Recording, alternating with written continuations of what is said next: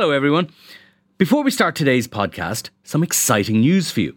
You can experience the Inside Politics podcast live in Dublin on May 16th when Hugh Linehan, Jennifer Bray, and I will be joined by Cliff Young of Ipsos, one of America's top pollsters, to talk about the US election, our own local and European elections, and much more. It's a breakfast event kicking off at 8 a.m. in Trinity College. If you'd like to attend, you can get tickets at irishtimes.com forward slash events. That's irishtimes.com forward slash events. I hope we see lots of you there. You're listening to the Irish Times Inside Politics podcast. Hello, and welcome to a special edition of the Politics Podcast from the Irish Times. I'm Hugh Linehan. The Citizens' Assembly is currently in the midst of considering issues around the Eighth Amendment to the Constitution, which prohibits abortion unless there is a threat to the life of the woman. It is expected that the Assembly will deliver a report and recommendations to the Oireachtas by the end of the summer, and it's also widely believed that this process will ultimately lead to a referendum proposing the removal of that amendment from the Constitution. Meanwhile, grassroots campaigns, actions, and demonstrations demonstrations continue on both the pro and anti repeal sides of this debate, all against the backdrop of several opinion polls which seem to indicate that popular opinion on access to abortion has shifted substantially since the amendment was introduced in the early 1980s, with repeal favoured by well over two thirds of the electorate. But what is the roadmap likely to be over the next year from the point of view of those in favour of repeal? Is that apparent majority as stable as it appears, or is there a centre ground that might shift over the course of a campaign? We asked three prominent pro repeal figures to join us to discuss these issues and more. Kate O'Connell is a Fine Gael TD for Dublin Bay South, Colm O'Gorman is Director of Amnesty Ireland, and Ailbhe Smyth is convener of Coalition to Repeal the Eighth Amendment. And I asked Alva first how she thought events were going to unfold. Well, first of all, I think um, so much will depend on the kind of recommendation or set of recommendations that comes from the Citizens' Assembly, which is expected in the month of June. And clearly, from, from my perspective and that of the Coalition to Repeal the Eighth Amendment, we're hoping for a very clear recommendation that the Eighth Amendment be repealed and nothing inserted in the Constitution, and a call to government, therefore, to go ahead and call a referendum. However, it will be referred to an Committee after that. And one of the difficulties there is that, as far as I know, um, uh, Kate O'Connell may have some, some other information. We don't yet know if a special committee is going to be set up or if it'll go to an existing committee. And perhaps more importantly, from an activist point of view and an organising point of view, we don't have a time frame on uh, when that committee will be required to make its report back to, to government. So um, I think that that's a really important uh, issue for us is to have that sense of uh, a time frame because certainly to my mind and from where I'm at, um, a government can't go on indefinitely postponing, grasping this particular issue and holding a referendum. So I think that over the next 12 months, we want to be very clear um, that a referendum is going to be called at such and such a time. There may not be a precise date, but we certainly do need to know um, over the coming we'll say nine months that a referendum is going to be called and, and to give us a clear sight of, of when that will be. And I mean, I see uh, the movement every day on the ground growing and becoming stronger. And perhaps even more interestingly and more importantly, I think it's becoming more diverse. So it's not just growing more of the same kind of people all the time, it's growing out. And we have a mapping exercise around the country at the moment, and there are already a couple of dozen um, activist groups really dotted all around Ireland. So it's a really very, very interesting scenario. And this is clearly an issue which, however much some people in government might wish this to happen, it is not going to disappear. It is going to grow stronger.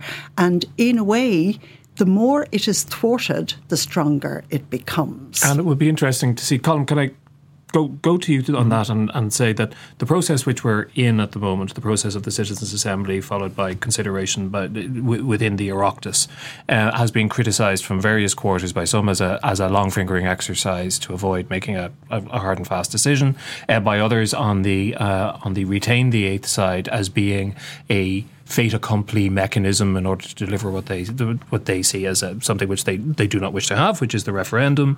Um, But given that it's the reality in which we're operating, and accepting um, from the point of view of uh, people in favour of repeal the eighth, Ailbhe's position on on the referendum, how how likely do you think it is that we can unfold to a point where there would be a referendum in in 2018? And if that is so, what strategic building blocks would need to be put in place by Repeal the Eighth activists? Well, first of all, on the Assembly, I mean, I can see politically why government would put in place an Assembly, and I don't mean necessarily purely from a cynical point of view politically. Politically, I can see that, that from a government perspective and indeed from a broad party political perspective, they might be interested in a process in which a conversation happens that breaks down and, and that examines the issues that might build more support uh, for an outcome that should eventually be a referendum. But let's also be clear about one thing uh, um, Ireland's laws and Ireland's constitution violates women's human rights. That can't be remedied until we repeal the Eighth Amendment. And uh, it's not just Amnesty International saying that. Ireland has been told that repeatedly by the United Nations. Just as everybody knows, uh, uh, just last year, in an individual case, the Mellett case, uh, Ireland was found to have subjected a woman from Ireland to cruel, and inhuman, and degrading treatment, one of the gravest human rights violations possible, because of the Eighth Amendment and our laws on abortion. That can't be remedied until we repeal the Eighth Amendment. So, regardless of, and I, I don't mean this as a rejection of the process, but we, we, we, need to be clear about this, regardless of the outcome of this process, or indeed the outcome of any Oireachtas Committee's examination of the recommendation that comes out of the Citizens' Assembly, unless and until uh, the government put in place, or any government puts in place a referendum, unless and until we collectively as a people repeal the Eighth Amendment, we will continue to violate the human rights of women and girls. And uh, there's an obvious question that arises from that: Do the Irish people have have a right to reject the repeal of the Eighth Amendment and therefore remain remain in breach, as you see it? The Irish people have an absolute right to vote in a referendum in any way that they will. But if the Irish people want to ensure that our laws and our constitution are in compliance with our international human rights obligations, first and foremost, but actually, more importantly, if we want to ensure that our, our laws and constitution are, are, are compassionate, are decent, are humane, that they respect women, respect their rights, and respect their autonomy, then we have to vote to repeal the Eighth Amendment. Uh, uh, we have to vote to repeal the Eighth Amendment. Look, I'm confident uh, uh, that that's what will happen if a ref- if and when a referendum is called. And I just want to see a referendum as soon as we can possibly get one. I think yes. actually an awful lot of people do, uh, including many people from within the political system, including many people within government. That's clear. So we need to get to that point. My understanding is that the Oireachtas Committee will have six months to consider the recommendation of the Citizens' Assembly and then has to report to government and then a decision has to be made. And eventually it'll uh, uh essentially it'll be a decision for the entire Oireachtas. And we are in a different political environment now. Actually, all of the parties in the Oireachtas are going to have to make a decision about where they stand on this issue when it comes before uh, the Dáil and then the Seanad. And, and, that's a good thing, I think. Kate, you're the member of the Oireachtas here. Do you share that analysis? Yeah, pretty much. Um, I would agree with Colm there. The the he's right in that there's there's a six month time frame for that select committee, and my understanding is as that would be established just before the assembly completes its work, so there'll be no fallow period.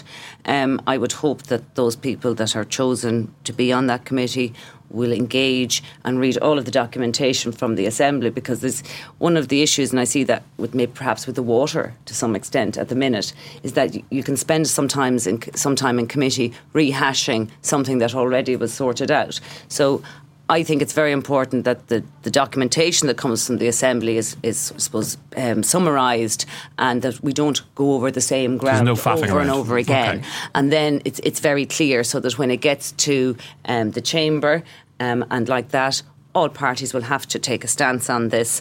I would hope, and it, it looks like, just from the, the, soundings coming out of the Assembly, it looks like the overwhelming um, view is that a repeal of the eighth will be the recommendation out of it. Looking now, whatever whatever format it takes, but the general gist is going in that direction that it will recommend some form of repeal. And like that, I would completely agree with Ailbhe. I don't see any place personally for this in the Constitution. Um, I think it needs to be removed from the Constitution, and I also think it's really important, and it's something that's missed out um, all the time. It's easy for us. We're talking about this all day, every day. But you know, this idea that there's hundreds of pregnant women hiding behind gates somewhere, and that once it's repealed, that they're going to be released into the wild. Um, that pregnancy is is is a, a, a fluid thing; it, it, continues, and people make their own arrangements while while they're waiting. And also that the protection of life during pregnancy, um, that was brought in in 2013, is still there. So if if there was if something was removed from the constitution, you know, that we make sure people are aware there's not some void well, or vacuum. Well, well, well, well, on exactly that point, because mm. a number of I mean there are there are some legal differences between between experts on this, but a, a, a number of people on the repeal the eighth side, legal experts, have argued, as, as you've just said, that you know this idea that that it's the wild west once mm. once the amendment disappears is is is not the case. And let's say if we were to accept that for a moment, uh, however, is it not true that from a political point of view, if any government were to bring a proposal to hold a referendum to repeal the eighth, it would have to indicate fairly clearly to the electorate what legislation it planned to introduce following that repeal. Yeah, I think that is important um, to get buy-in from the public in the sense that we could be working on the legislation that um, w- that that would slot in um, afterwards.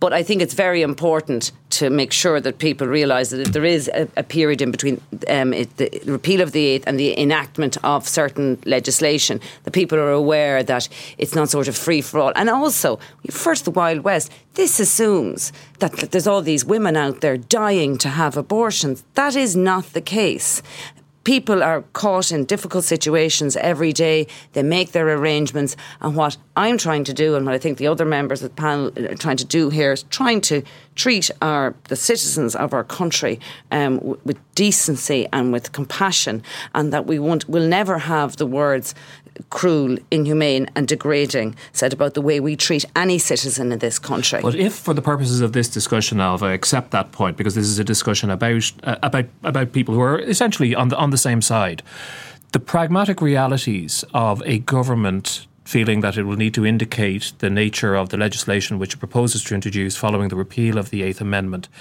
Is that not a point where, and we've seen this with previous, you know, referenda and the referendums in the past, is that not a point where the real nitty gritty of, of the of the argument really starts as to what the legislation will be, even though the vote itself is on the issue of repeal. Well, I, I mean, I think I agree with Colm though that that vote is absolutely crucial um, because we really can't do anything at all with the Eighth Amendment still in the Constitution, and I certainly would be extremely reluctant or would be great misgivings that I would envisage any situation where there was anything else being put into the Constitution because we've discovered time after time that this this way madness lies. So, um, but I, I, I do think that the, the nub of the debate and the core of the debate will probably uh, is most likely to focus on what will come afterwards. And I think that that is still a debate which is to be had, so to speak, because at the moment we're still um, working with people, bringing people along to recognise that the Eighth Amendment has to go and why. And there are still many people around the country, let's be very honest about it, who really only have a very hazy notion. And in fact, the Red C poll, which Amnesty um, conducted last March, actually demonstrated that very clearly in relation to criminalisation, that a lot of people simply had no idea that it was a criminal offence. So that there is a lot of work of education, awareness raising, of talking with people, of breaking down fears and reservations before I think that we can have a realistic conversation about what it is that's required legislatively. And um, my concern and anxiety, and I'm sure it's, it's shared by, by many people, is that there will be a tendency or a desire on the part of government to rush into making legislative proposals without actually considering the fundamental question, which is what do women need? Women are going to the UK at the moment uh, for abortions. Women are taking the abortion pill here, here in Ireland, a criminal offence, but they are nonetheless doing it. And the question needs to be asked how do we respond to the reality of abortion in women's lives in this country? Not how little can we get away with legislatively. And that, I think, is really where there is going to be and is that a potential problem? I mean, the, the, the, the Red C poll, which was commissioned by you and, and, and Amnesty, shows a, a substantial majority in favour of repeal the eighth. It's fair to say, but it also shows quite a lot of complexity and, as Ailbhe suggests, perhaps some confusion as well on the kind of on the on the, on the current legal situation. And in any electoral contest, which a referendum is, isn't that really where the, the argument is won and the battle is fought? Probably the grey area, the 50% of the population who, who may you know, go one way or another, depending on the detail of, of the debate as it. As you know, it, we, it we, sh- we shouldn't be surprised that there's uh, that, that, that there are questions and concerns that people have. I'm certainly not. I don't think anybody around this table not would be. This is a this is a complex issue. Healthcare uh, uh, healthcare ethics, questions around, around autonomy and rights are very often complex issues. And there are conversations that we have to have. It's why I do think, actually, a really deep, considered, engaged conversation about the kind of legal framework that would follow from the repeal of the Eighth Amendment is essential. Not just because that helps politically. Uh, to be frank, I'm less interested in that, even though pragmatically I recognise that it's important.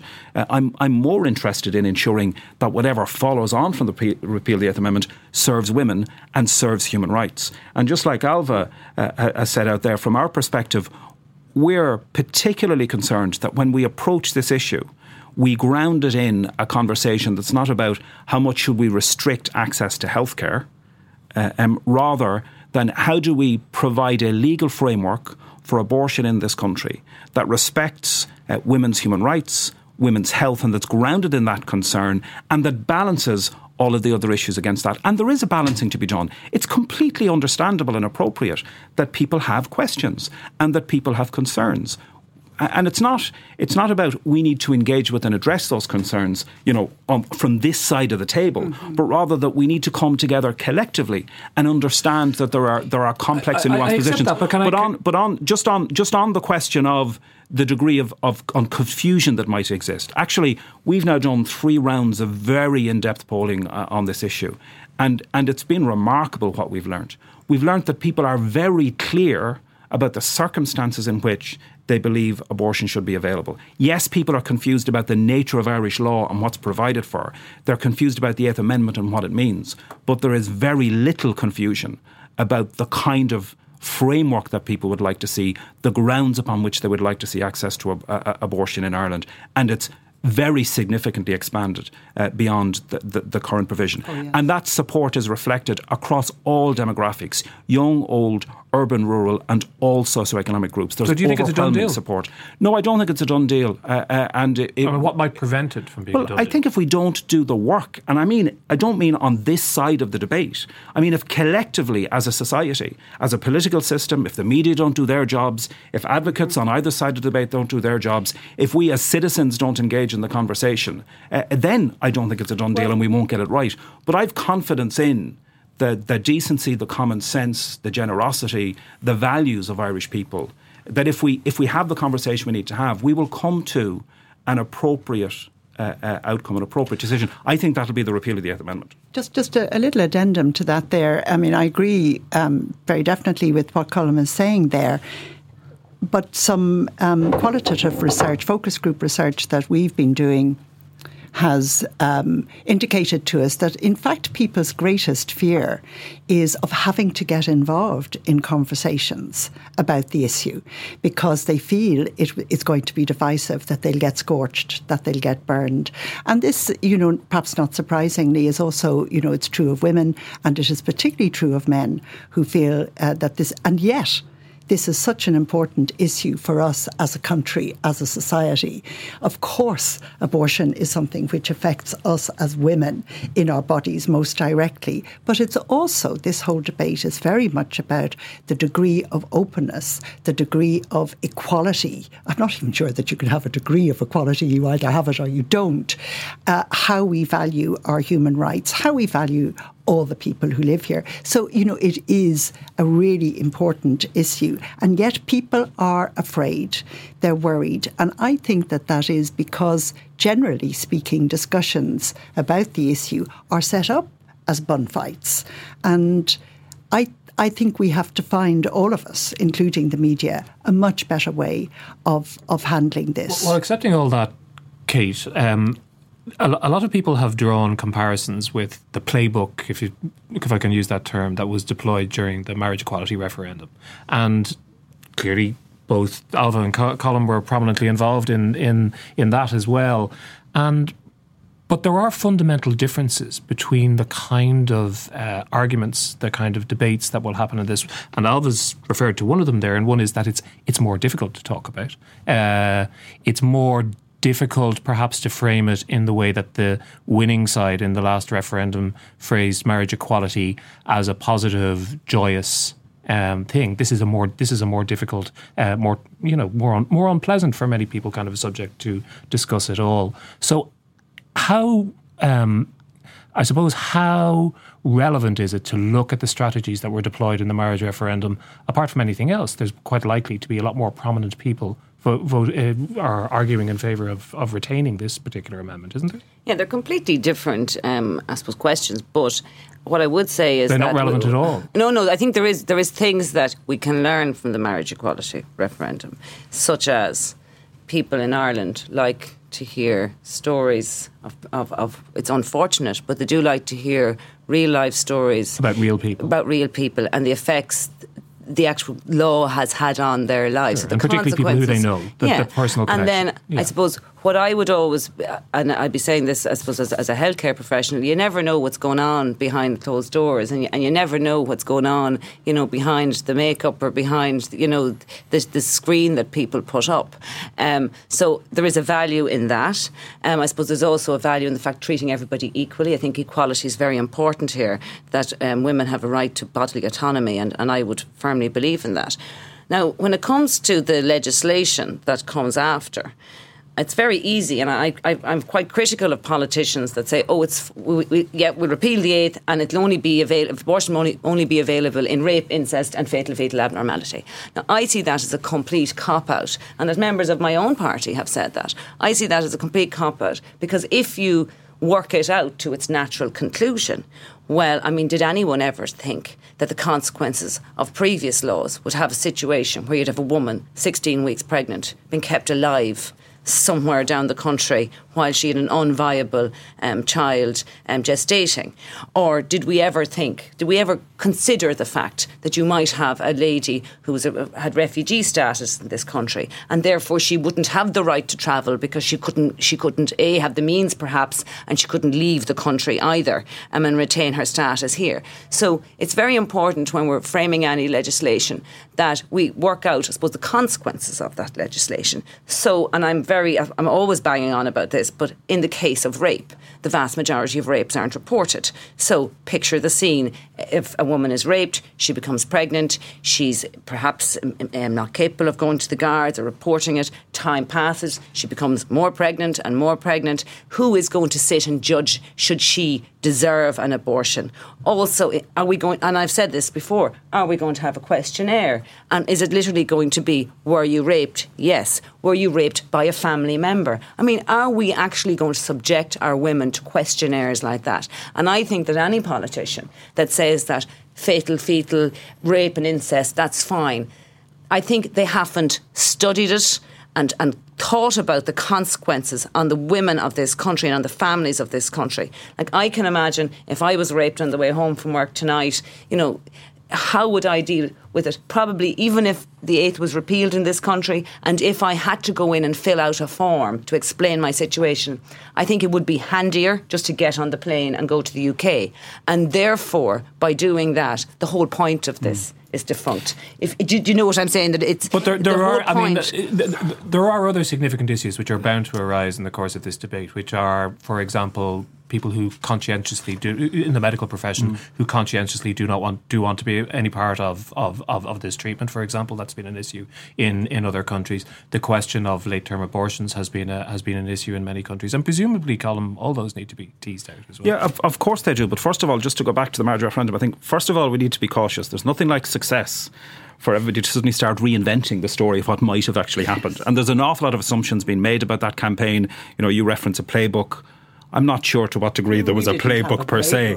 People people worked very hard in a very disciplined way to deliver. Yeah, I remember a hearing month Brian Sheehan um, speaking very eloquently, to, to be fair to him sure. as always, afterwards about you know about some of the kind of building blocks which were put in place and some of the decisions that were made. but they weren't put in place a year and a half beforehand, and I can certainly they were put in place that, in the in the months uh, before you know. the referendum, and then and then there was huge discipline. But as I say, you know, success sometimes uh, uh, results in a lot of reinvention of, of how things work. So we need to be careful about how we how we look to that particular referendum. I mean, in my view, some of the questions are the same. I mean, for me, what mm-hmm. was exciting. And people might be surprised to hear me say this as a gay man, but what was particularly exciting, who's married to some to another man, but what was particularly exciting about that referendum wasn't the question per se that we were being asked, but rather it was the bigger question, which for me was what kind of country are we? Yes, what kind exactly. of republic are we? What kind of society are we?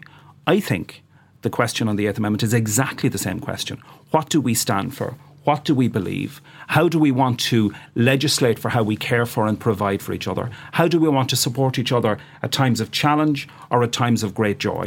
Yeah. Uh, um, how will we do all of that? So I actually think this referendum can be bold, it can be proud, it is about women.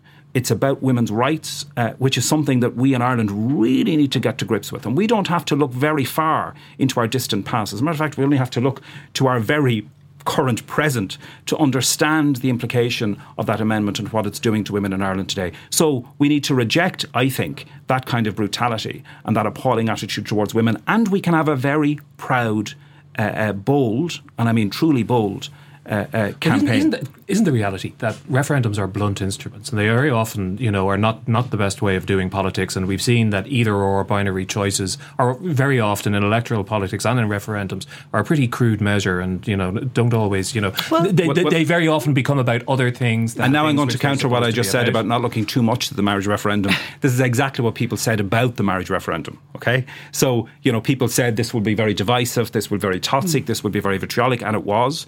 And by the the way, I wouldn't underplay how difficult that process was for a great many people. I mean, you had people going around knocking on the doors of their neighbours, coming out to their neighbours and asking for them to respect their rights, to respect their relationships, to value their relationships. That was that was deeply humiliating and challenging uh, and distressing at times for people. Now, this again is is, another very very sensitive issue. On on the question of legislation, I, I would absolutely agree with Kate that we have to be very careful about approaching this from a restrictive space rather than from a space that seeks to ensure that we provide a legal framework that sets out to achieve what we want to achieve. That is the respect of women's rights, ensuring that women can access healthcare uh, appropriately and properly. And if the state legislates, for instance, just for minimum grounds in the way that Kate just described, it's very unlikely in the Irish context that that will deliver access on those grounds. However, one of the arguments that will be made, and I have no doubt of this, um, they, they, can come after me and, and criticise me if they want, from the from the retain the eighth side,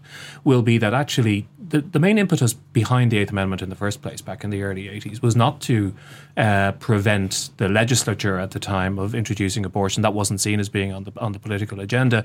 It was a reaction to what people on that side of the, of the argument would have characterised as uh, judicial activism, the Roe versus the Roe versus mm. Wade model.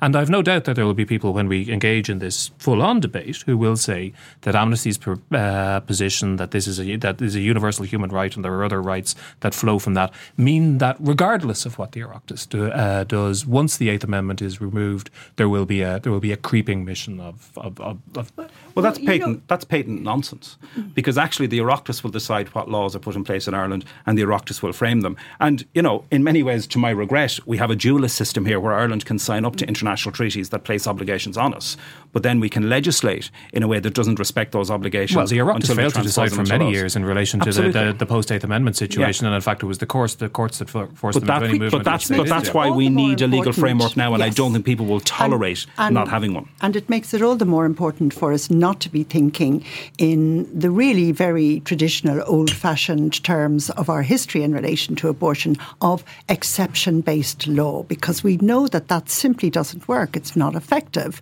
The reality is that the vast majority of abortions or reasons why women go to Britain for abortion or why they take the abortion pill here in Ireland is not because of a fatal fetal anomaly. It's not because of rape and it's not because of incest. It's because, for a whole diversity of reasons, they do not wish to continue with their pregnancy.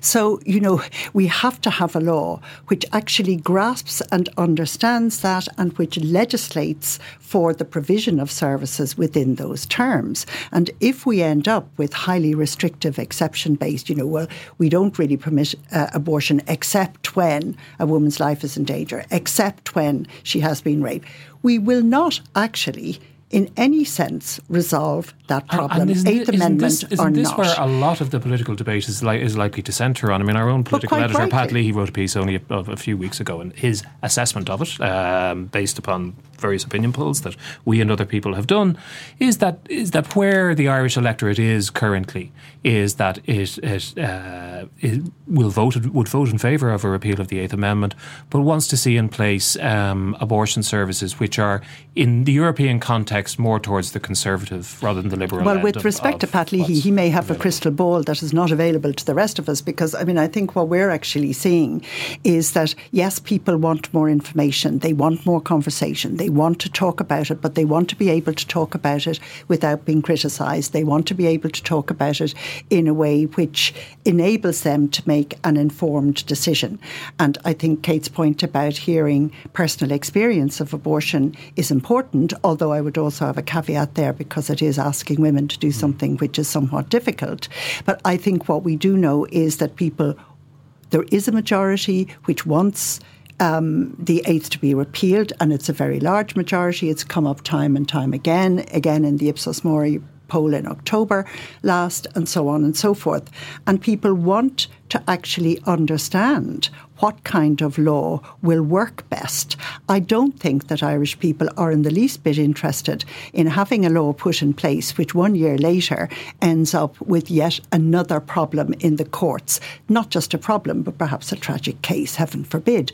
So that that sense of it being important for us to understand that we need to provide services which actually work for women, which meet their needs, which serve those needs, that is uh, a question I think which people in Ireland are genuinely interested in. Why? Because an awful lot of people in Ireland have an experience of supporting someone who has had an abortion, or of hearing about someone who has had an abortion, or of of you know it being within their immediate circle. These are not experiences which are beyond their ken.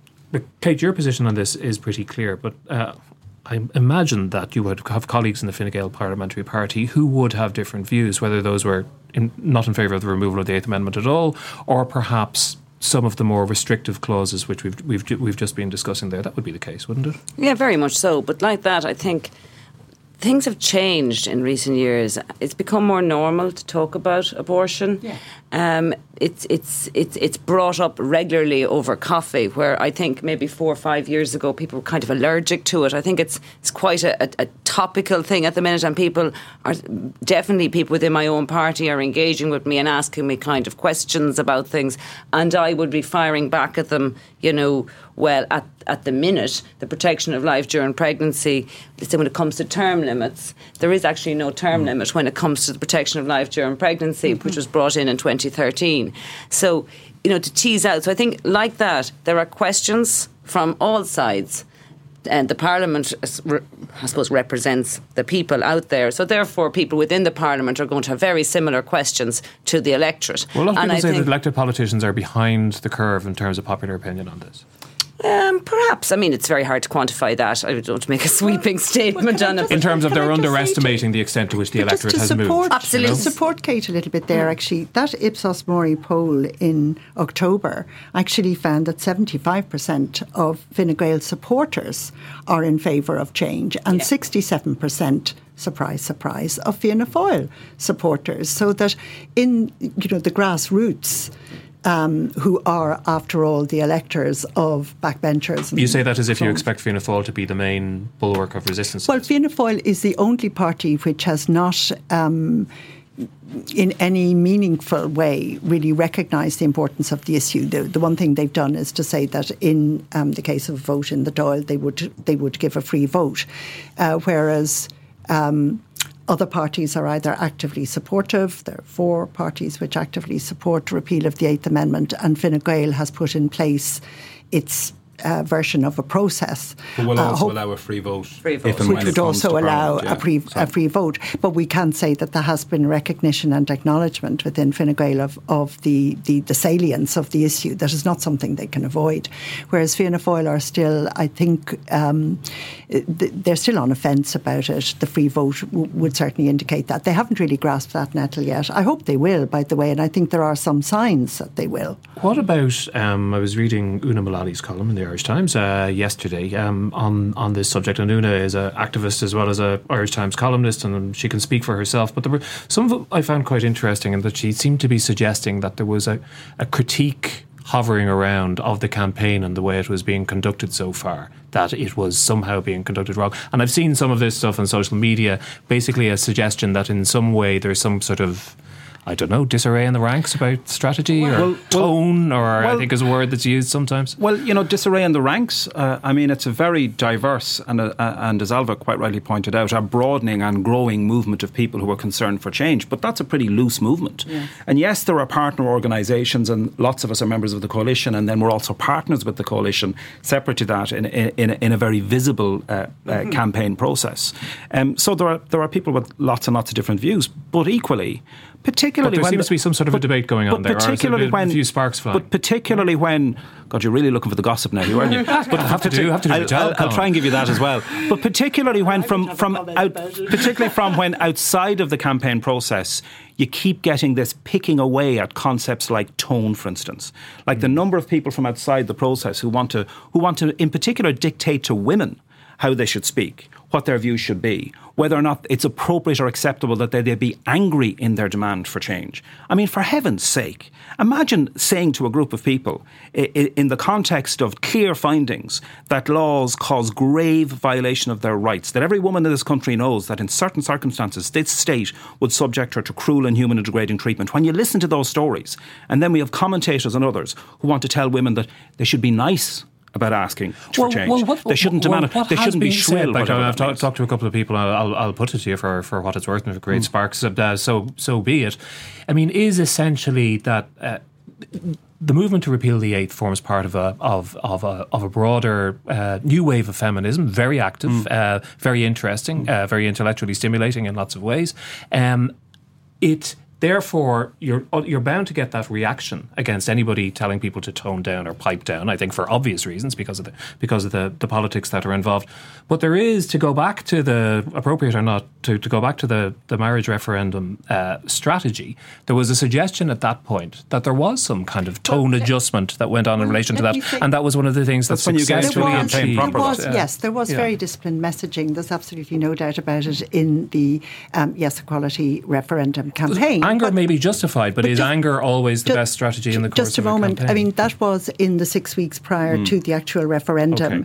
that that came about. And of course, at that moment, you know, six weeks before the referendum, everybody's mind gets focused on the goal, which is to win that referendum, and everybody comes together. And it is, of course, very disciplined. But in the lead up to a campaign, um, particularly um, when there is a very broad and growing social movement like there is at the present time in Ireland, which I think is also very healthy for our whole political system, by the way. Um, that I think that it's very important that people be able to express their views in a whole variety of different ways. That notwithstanding, I think it is quite marked that there is a very considerable focus and the shrillness of tone that I think that's what you're possibly referring to I there never dream of using the word shrillness. I, the shrillness of tone, as it has been uh, described, has certainly come from those who I think are not particularly pro feminist, or alternatively, who had a very specific and perhaps um, particular experience of the Yes Equality campaign. So that while the Yes Equality campaign, I think, opened up the possibility for us in Ireland to say, look, we have minds, we think for ourselves, we don't do what either our politicians or any other authoritative institutions think they can tell us to do. We make up our own minds about the kind of country that we want to be living in and raising our kids in and our grandkids and so on and so forth. And that is a tremendous boost for this campaign now because Irish people, we demonstrated that to ourselves.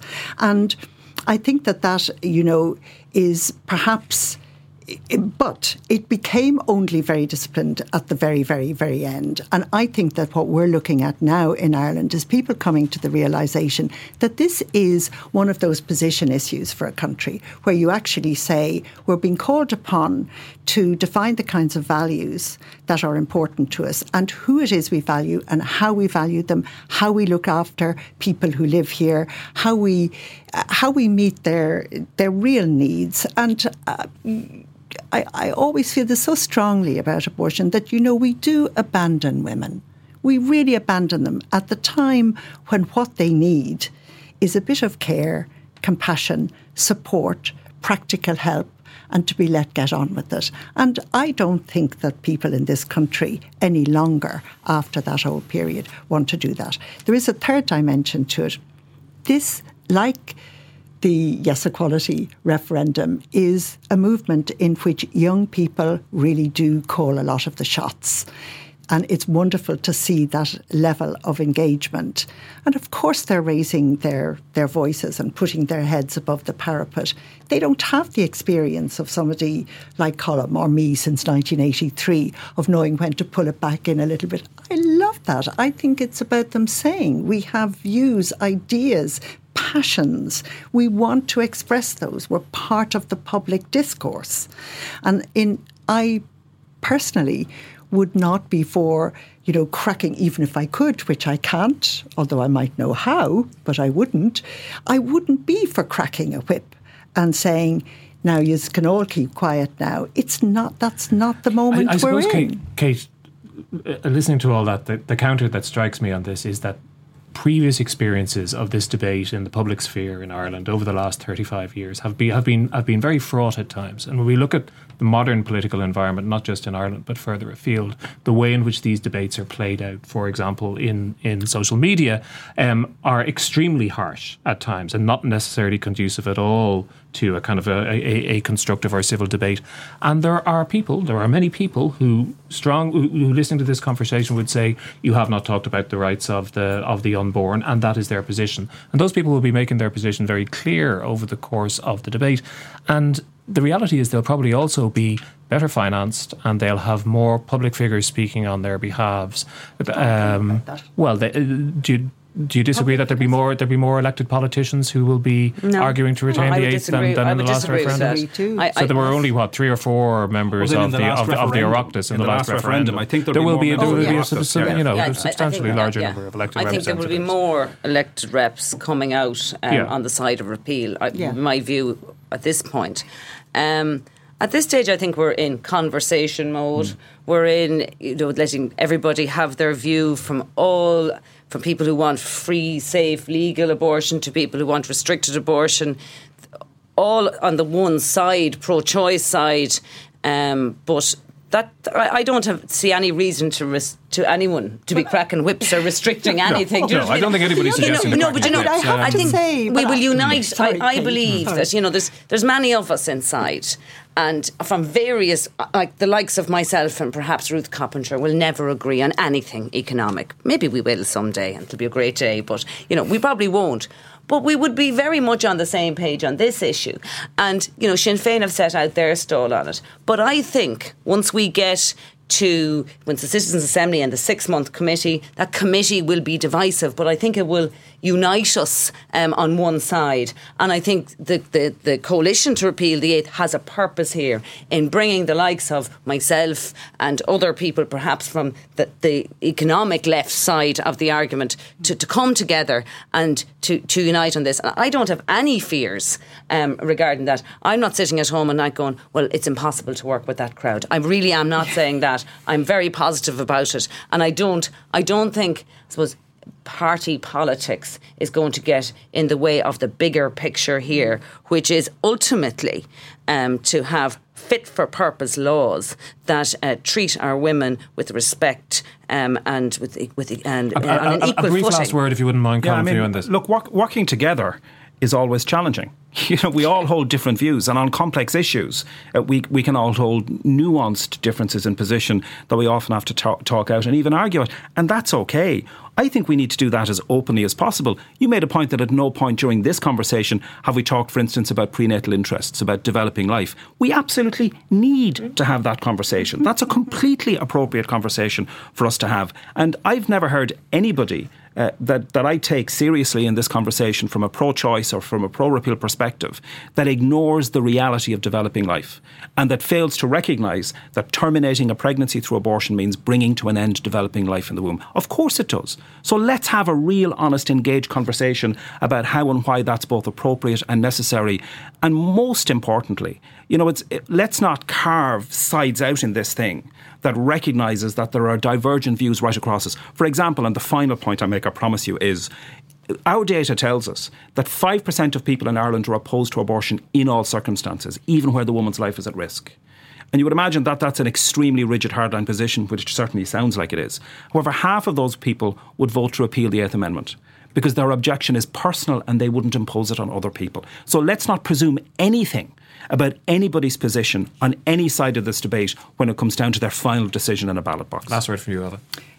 Well, uh, I absolutely believe that we are embarked on a process which is going to uh, lead to a referendum, and I feel Within that there the next is- two years?